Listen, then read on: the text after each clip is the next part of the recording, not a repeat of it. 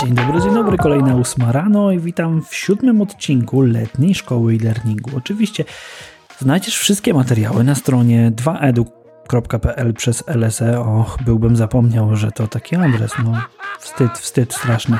No ale nie, nie, ma, nie ma się co dziwić, jest bardzo rano. No ale o czym dzisiaj? Słuchajcie, dzisiaj trochę takie filozoficzne spotkanie dotyczące tego, czym się różni tak naprawdę uczenie się online od uczenia się tradycyjnie. No shit, Sherlock. Zacznijmy od tego, że z mojej perspektywy, i to przeważnie mówię swoim uczestnikom szkoleń, także studentom na studiach podyplomowych z e-learningu. Link wiecie bardzo dobrze, że jest na dole, możecie sobie podglądać, co na tych studiach się dzieje, ale z mojej perspektywy, niezależnie od tego, czy mówimy o szkoleniu online, czy mówimy o szkoleniu offline, to każde szkolenie powinno być jak WD-40. Nie no, co ty, tato? Jeżeli przyjrzycie się WD-40, to na opakowaniu jest napisane likwiduje piski, zabezpiecza powierzchnię, poluzowuje zardzewiałe części, uwalnia zaczynające się mechanizmy i, uwaga, uruchamia wilgotne silniki. Jeżeli popatrzycie na to z perspektywy tego, co może zrobić szkolenie, to ono przede wszystkim właśnie powinno działać, likwidować pewne rzeczy, powinno zabezpieczać rzeczy, na przykład szkolenia z jakiegoś bezpieczeństwa informacji, powinno jeżeli coś jest zardzewiałe, to poluzowywać, jeżeli coś się zacina, to powinno uwalniać i uruchamiać. Jakby szkolenie jest nie tylko po to, żeby zapoznać się z jakąś treścią, żeby przyswoić jakąś informację. Szkolenia mają być po to, żeby w jakiś sposób nas aktywizować, żeby um, następowała jakaś zmiana. Niezależnie od tego, czy to będą online, czy to będą offline szkolenia, to powinno działać jak WD-40. I przejdźmy na chwilę to właśnie do historii tego WD-40. Powiem Wam, że historia jest e, pasjonująca. Okazuje się, że e, twórcą w ogóle WD-40 za chwilę powiem Wam skąd się wzięła nazwa. Jest pan, który mm, chyba już nie żyje, nie sprawdziłem tego, przyznam szczerze. Nazywał się Norm Larsen i e, pracował w, założył firmę taką produkującą chemikalia, które miały zabezpieczać rakiety przed rdzewieniem, przed utlenianiem się. No i zaczął od bardzo, bardzo prostej rzeczy. Zdefiniował sobie, co się dzieje, dlaczego rakieta rdzewieje, dlaczego w ogóle metal rdzewieje. No i okazuje się, że bardzo, bardzo proste podejście jest, no metal rdzewieje, dlatego, że ma kontakt z wodą, tak? Na przykład żelazo. No, rdzewieje, bo jeżeli coś jest tam stalowe i pokryje się to wodą, no to bardzo dobrze wiecie, że e, no za chwilę pokryje się e, rdzą, bo jest wilgotna. Więc e, postawił sobie bardzo proste założenie. Hmm, przypomnę Wam w tej chwili trochę ten odcinek o strategii i o planowaniu uczenia się. Czyli zdefiniował sobie taki mały cel, taki swój mały cel. Muszę wyprodukować taki związek chemiczny, taką substancję, tak ją skomponować z pewnie setek dostępnych, żeby ta substancja przylegała do metalu lepiej niż woda, ale jeszcze w taki sposób, żeby wypierała tę wodę. No i był rok 1953 i firma Rocket Chemical Company zaczęła testowanie, próbowanie. Pierwszą, drugą, trzecią, czwartą, siódmą próbę. I tworzyli takie, mm, jakby powiedzieli, nazwali sobie ten projekt Water Displacement, czyli właśnie water, pierwsza literka W, displacement, czyli D. Zgadnijcie, ile razy próbowali. Dokładnie 39 prób stworzenia takiego środka, który by te rakiety zabezpieczał i za 40 razem im się udało. Stąd nazwa WD-40. Water Displacement wersja 40. To jest aż tak proste. Nie ma zatem żadnej wspaniałej e, historii ani mitu założycielskiego. No tak po prostu było. No i okazuje się, że ludzie, którzy pracowali w firmie Conver, um, która używała tego, tego środka do zabezpieczenia atra, rakiet Atlas, trochę podkradli. Zabrali sobie to do domu. O której to się wraca, Tadzi? Ale co wraca, to wraca. Po gitarę przyszedłem. Zaczęli y, używać tego do właśnie oczyszczania pewnych rzeczy, do oliwienia innych. No i okazuje się, że dzisiaj jest to jeden z najpopularniejszych środków do właśnie uruchamiania pewnych rzeczy, zabezpieczenia ich przed korozją i tak dalej, i tak dalej. I na stronie WD40, tak dla zabawy, możecie znaleźć ponad 2000 użyć tego, e, tego środka. No ale kiedy mówimy o, e, kiedy mówimy o uczeniu się, kiedy mówimy o różnicach, no to, no to właśnie, jakie są te różnice? Czym to jedno szkolenie się różni od drugiego? Jak do jednego podejść? Jak podejść do drugiego? zaprosiłem super doświadczoną osobę w tym, e, w tym zakresie, która szkoli online i offline i naprawdę się na tym zna, a przy okazji organizuje konferencję e-Learning Fusion, na którą już dzisiaj Was zapraszam. Oddajmy głos Marcie. Witam w letniej szkole e-learningu, mówi Marta Machalska. Zostałam poproszona o powiedzenie o tym, czym szkolenie, e, uczenie online różni się od szkolenia tradycyjnego. Po pierwsze, należy przyjąć, że szkolenie online i szkolenie tradycyjne mogą mieć taki sam efekt szkoleniowy, czyli realizują cele szkoleniowe na równi. Czyli idąc dalej, są równorzędnymi metodami szkoleniowymi. Niemniej są oczywiste różnice pomiędzy obiema formułami. W procesie szkoleń tradycyjnych zwracamy głównie uwagę na potencjał grupy szkoleniowej. Zawiązujemy ją, budujemy, odnosimy się do doświadczeń uczestników i powodujemy, że wspólne emocje budują efekt szkoleniowy. W szczególności ma to znaczenie w tak zwanych szkoleniach budujących kompetencje osobiste.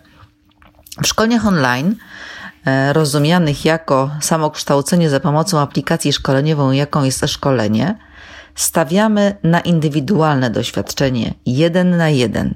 Ja, moje doświadczenie, moje emocje, moja nauka. Wartym również podkreślenia jest czas, w którym uczestni uczestniczę w szkoleniu. W szkoleniu online uczę się wtedy, kiedy moje, moja percepcja, związana również z czynnikami zewnętrznymi i wewnętrznymi, jest najbardziej wydajna. W tradycyjnym podejściu uczę się wtedy, kiedy to zostało zaplanowane dla mnie, dla grupy. Inny czynnik, który powoduje jednocześnie przewagę online nad tradycyjnymi, to tak zwany czynnik ludzki. W procesie szkoleniowym, w tradycyjnym szkoleniu, poziom wiedzy i kompetencje dydaktyczne trenera mogą się różnić w zależności od dnia, godziny, jego samopoczucia. Uczestnik nie ma na to wpływu, najczęściej. W szkoleniu online dostarczamy standard, co do zasady oczywiście, czyli najlepszą sprawdzoną wiedzę, która powielana jest setki i tysiące razy. Mamy gwarancję jakości, oczywiście abstrahując od jakości i efektywności samego szkolenia, które zostało na tej podstawie e, wykonane, na podstawie tej wiedzy. Efektywność i jakość szkolenia online to, to materiał oczywiście na inny, na inny odcinek. Wszyscy znamy argumenty również, z którymi ja się oczywiście też zgadzam, że szkolenie online wygrywają ceną w stosunku do szkoleń tradycyjnych, szczególnie wtedy, kiedy odnosimy to do skali, którą mamy osiągnąć. I tutaj znów wracamy do powielarności szkoleń online i braku konieczności ograniczenia liczby uczestników szkolenia. Jednym słowem online dla każdego. Najnowsze technologie rozwijają się w sposób nieujarzmiony. Ekspansja technologii VR oraz coraz częstsze zastosowanie webinariów pozwala również na interakcję uczestników szkoleń. Systemy społecznościowe pozwalają na dzielenie się wiedzą, poszukiwanie rozwiązań dla codziennych wyzwań typu jak to zrobić. Jednak trzeba wskazać, że póki co wszędzie tam, gdzie emocje związane z relacją z, innymi, z innym człowiekiem są niezbędne do realizacji celu, na przykład w szkoleniach związanych z budowaniem tak zwanej inteligencji emocjonalnej, radzenia sobie w trudnych sytuacjach. Szkolenia stacjonarne realizują tę potrzebę e, w sposób bardzo efektywny. Choć nie jestem pewna, czy imersja osiągana dzięki VR-AR nie wysadzi z siodła tradycji. Dużą wartość od strony szkoleniowej wnoszą również tak zwane specjalne ubrania, które dają możliwość symulowania określonych czynności bez konieczności budowania dodatkowych trenażerów czy tworzenia symulowanych przestrzeni. Idąc dalej za możliwościami, jakie niosą najnowsze technologie, spójrzmy, jakie Jaki potencjał dają nam na przykład okulary VR, które potrafią e, badać stan emocji i reakcji użytkownika na dane aktywności. Na przykład e, badają ruch e, gałki ocznej, badają puls użytkownika czy, czy temperaturę ciała, czyli jakby te stany emocjonalne, te stany psychofizyczne, które pojawiają się w momencie jakichś aktywności, na przykład szkoleniowych. Tak, i na tej podstawie oczywiście cały program, który poprzez ten VR jest dostarczany, dopasowuje się do, do danego stanu użytkownika w tym, w tym, w danym, w tym danym mo momencie. No, jeśli już jesteśmy przy tym VR-ze, to hmm, jak z Twojej perspektywy może wyglądać przyszłość tych technologii? No bo całkiem dużo nam się tego już pojawiło na rynku. Nie wiem dokładnie, jak będzie e, wyglądało jutro e, co do szkoleń i możliwości szkoleń tradycyjnych i szkoleń e, online. Wiem natomiast, że świat cyfrowy daje bardzo duże możliwości, dużo większe możliwości dla edukacji formalnej i nieformalnej, zarówno w pracy, w biznesie, w szkole, właściwie na każdym etapie edukacji, edukacji szkolnej. E, konieczność dostępu do wiedzy na życzenie. Tu i teraz sprawia, że content online jest doskonałym narzędziem w wielu aspektach życia. No, trudno by mi się było z tym nie zgodzić, ale czy nie jest tak, że te szkolenia hmm, tradycyjnie są jednak takie ekskluzywne? Oczywiście bardzo ekskluzywna metoda szkoleniowa i bez wątpienia skuteczna, ale niestety wciąż kosztowna i nie dla każdego, nie on demand. No właśnie, ja wywołałem ten temat um, różnic szkoleń tradycyjnych i online. Czekajcie, muszę sobie to swoje notatki poprawić.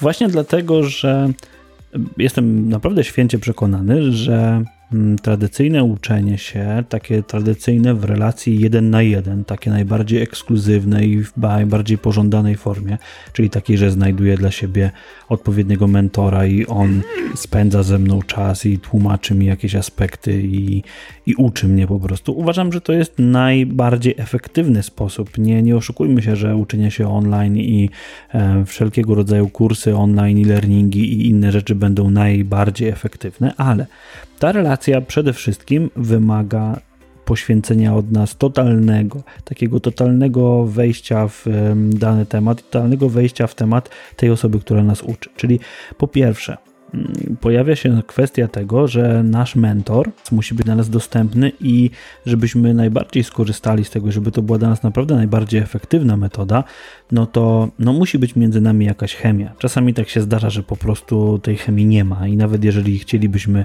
zainwestować w takie ekskluzywne doświadczenie uczenia się, no to ryzykujemy, że tej chemii może się, może tam po prostu między nami nie być i no, będziemy się czuli w swoim towarzystwie po prostu źle. Kolejny aspekt to jest taki, że po prostu może mnie być nie stać na to, żeby kupić czyjś czas.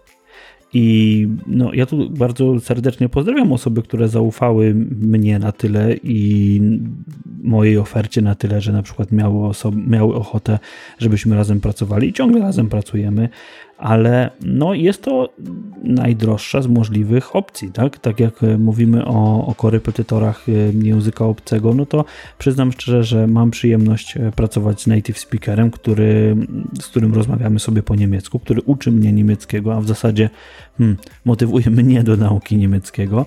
I no, gdyby nie to, że no, mam taką okazję w miejscu, w którym pracuję, no to pewnie nie byłoby mnie stać na to, żeby tyle czasu i tyle godzin móc e, zainwestować w właśnie takie uczenie się. Następny aspekt to jest taki, że właśnie to jest to, to o czym wspomniała Marta że ekspert nawet przy tej najbardziej ekskluzywnej opcji uczenia się jeden na jeden nie zawsze jest dostępny i nie zawsze jest dostępny wtedy, kiedy ja bym go chciał i wtedy, kiedy ja bym go potrzebował. Z drugiej strony osoby, no wiem też sam po sobie, że bardzo niechętnie podchodzą do takich projektów i do takich momentów, gdzie trzeba kogoś uczyć totalnych podstaw no, nie za bardzo chcemy, nie za bardzo chcemy takich totalnych podstaw uczyć, więc no, myślę, że między innymi po to letnia szkoła e-learningu, żeby dla osób, które zaczynają pracę z e-learningiem, zaczynają się interesować tym tematem, żeby mogli go odesłać. Słuchajcie, tutaj jest, tutaj są materiały, proszę bardzo, taki onboarding klienta może się odbyć.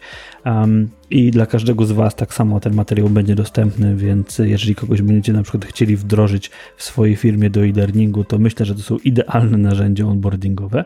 Um, I punkt number, no, number 4, punkt czwarty.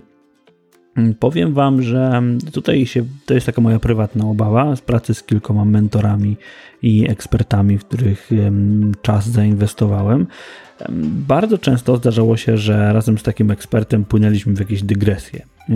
I, I wtedy ten ekspert, wtedy ten mentor, wtedy ta osoba, która ma mnie na którą liczę i która ma mnie poprowadzić w jakimś konkretnym kierunku, lubi popłynąć w jakiś taki kierunek, który akurat ją w danym momencie interesuje. I to nie do końca jest dobre, a z drugiej strony pojawia się takie ryzyko, że ta osoba jest czasami bardzo takim biernym odpowiadaczem na nasze pytania i rozwiązywaczem naszych problemów, a nie jest przewodnikiem, takim przewodnikiem rozwojowym, który ma konkretny program na rozwój każdego swojego klienta. Więc oczywiście, jeżeli mówimy o najlepszej sytuacji, to życzę Wam tego, żebyście mogli mieć takie relacje jeden na jeden, żeby Was było na nie stać, żeby był rezonans pomiędzy Wami a mentorem, bo wtedy to doświadczenie uczenia się będzie najlepsze. Niestety, kiedy mówimy o odejściu do z takiej relacji jeden na jeden w szerszy kontekst, no to tutaj szkolenia grupowe, no to wiecie, szkolenia grupowe jak treningi grupowe.